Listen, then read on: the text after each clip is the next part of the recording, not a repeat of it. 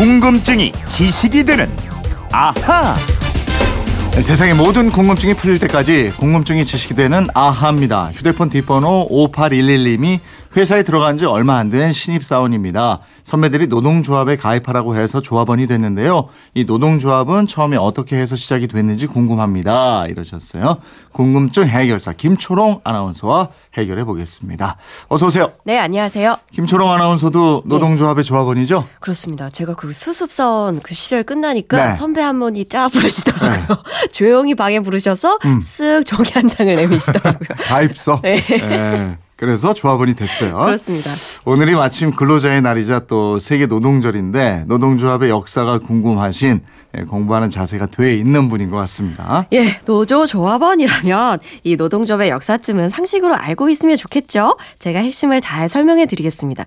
그 이재용 아나운서 그 세계에서 자본주의가 가장 먼저 시작된 나라가 어딘지 아시나요? 자본주의요? 예, 예. 자본주의면 이제 산업혁명하고 관계가 있겠죠. 그렇습니다. 그 영국이죠, 뭐 그러면. 맞습니다. 네. 딩동. 이 사람이 바보로 하나.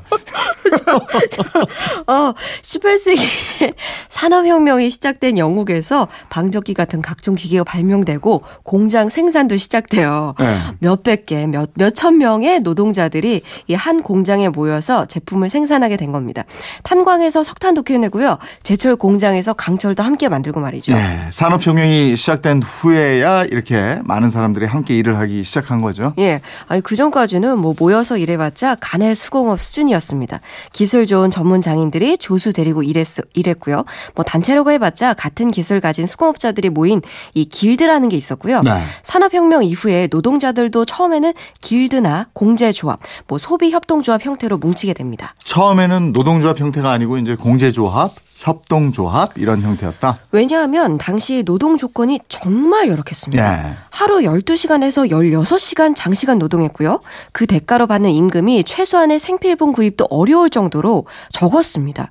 그래서 중세시대 길드처럼 어려운 우리끼리 서로 도우면서 살자. 그리고 생활 필수품 같은 것도 대량으로 함께 구입해서 싸게 사자. 이랬던 거예요. 음, 지금도 노동 시간이 길다, 최저임금이 낮다 이러는데 그 당시에는 훨씬 더 열악했겠죠. 예, 공장 예. 환경도 그렇고. 아니 하지만 그래도 노동자들 생활이 더 어려워지기 시작합니다. 예. 이 자본가들의 착취가 계속되고요. 음. 영국 의회가 1799년 단결 금지법까지 만들어 버립니다. 단결 금지법이면 그러니까 함께 뭉치지 말아라 이거죠. 예, 노동자들을 뿔뿔이 흩어 놓아야 예. 아무리 힘이 들어도 꾹 참고 일을 열심히 할 거라고 본 거고요. 음. 그러다 보니까 당시 상황을 비판적으로 본 책들은 사람들이 인간성을 상실한 채 타락했고 지적 또는 도덕적으로 동물과 다를 바 없고 육체적으로도 쇠약했다. 이렇게 기록했을 정도입니다. 어, 그 정도였다면 뭐 노동 자들의 저항이 발생할 수밖에 없었겠네요. 그 환경이 그러네요. 예. 예. 아니 그런 와중에 기술은 계속 발전했죠. 생산성이 계속 높은 기계들이 등장했고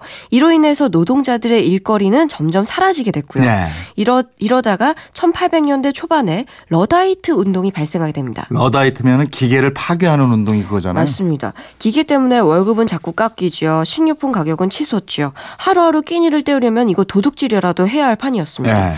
이러니까 1811년 봄에 영국 노팅엄 지역 노동자들 중심으로 더 이상은 안 되겠다. 자신들을 빈곤으로 내몬 공장주와 그 기계들을 파괴하기 시작합니다. 어, 근데 정부나 공장주들이 그걸 가만히 보고만 있지는 않았을 것왜 같은데. 아니었겠어요. 대부분 잡혀가고요. 어, 재판으로 교수형을 당하거나 어우, 강제 교수형까지. 이송을 당하게 됐습니다. 네. 하지만 노동자들도 쉽게 수그러들지 않고 기계 파괴해서 공장제도 전체의 파괴를 목표로 폭, 동을 일으키는 등 아. 저항을 계속합니다. 이러자 영국 정부도 노동자들을 힘으로만 억눌러서는 안 되겠구나 싶어서 결국 단결 금지법을 폐지하고요. 노동조합 활동을 법적으로 인정합니다. 네. 이때가 1824년입니다. 그러면 이제 1824년에 합법적인 노동조합이 등장하는군요. 네. 다시 정리해 드리면, 완전하지 않은 협동조합 형태의 노동조합이 처음 등장하기 시작한 게 18세기 중반, 1760년 경이고요. 네.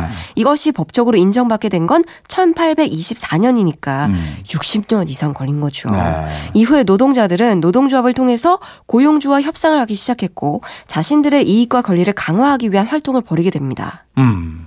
이렇게 해서 노동조합이 이제 영국에서 처음 시작됐다. 이건 알겠고. 휴대폰 뒷번호 4233님인데 전에는 근로자의 날이 3월 10일이었는데 지금은 5월 1일입니다. 왜 이렇게 바뀌었어요? 이러셨네요. 예, 오늘이죠. 이 세계 노동절을 영어로 메이데이라고 하는데 네. 1884년 미국 무역 노동자 연맹이 8시간 노동을 입법화하자면서 투쟁을 선언한 것이 계기가 됐습니다. 네. 이날이 1884년 5월 1일이었고 음. 하지만 입법이 거부되자 2년 후인 1886년 미국 시카고에서 약 30만 명의 노동자들이 몰려 나와서 하루 8시간 노동을 요구하는 대규모 파업 시위를 했습니다. 야, 30만 명이.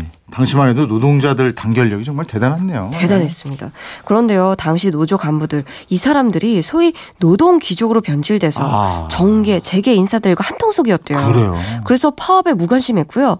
더 나아가서 오히려 적대적 이익까지 했다고 합니다. 네. 지금도 일부 회사의 노조 간부들이 채용을 미끼로 뒷돈을 받거나 네. 나쁜 짓을 하다가 적발되는 경우가 있잖아요. 음. 이렇게 노동조합을 등에 업고 자기 이속을 챙기는 사람들 언제 어디서나 꼭 있는 모양입니다. 사람 욕심 들이 말이에요. 예, 초심을 잃지 말아야 되는데. 맞아요. 노동자도 뭐 그러니까 다 똑같은 노동자가 아닌 것 같고 아무튼 예. 이 메이데이는 그때부터 세계가 다 똑같이 지키고 있는 거예요.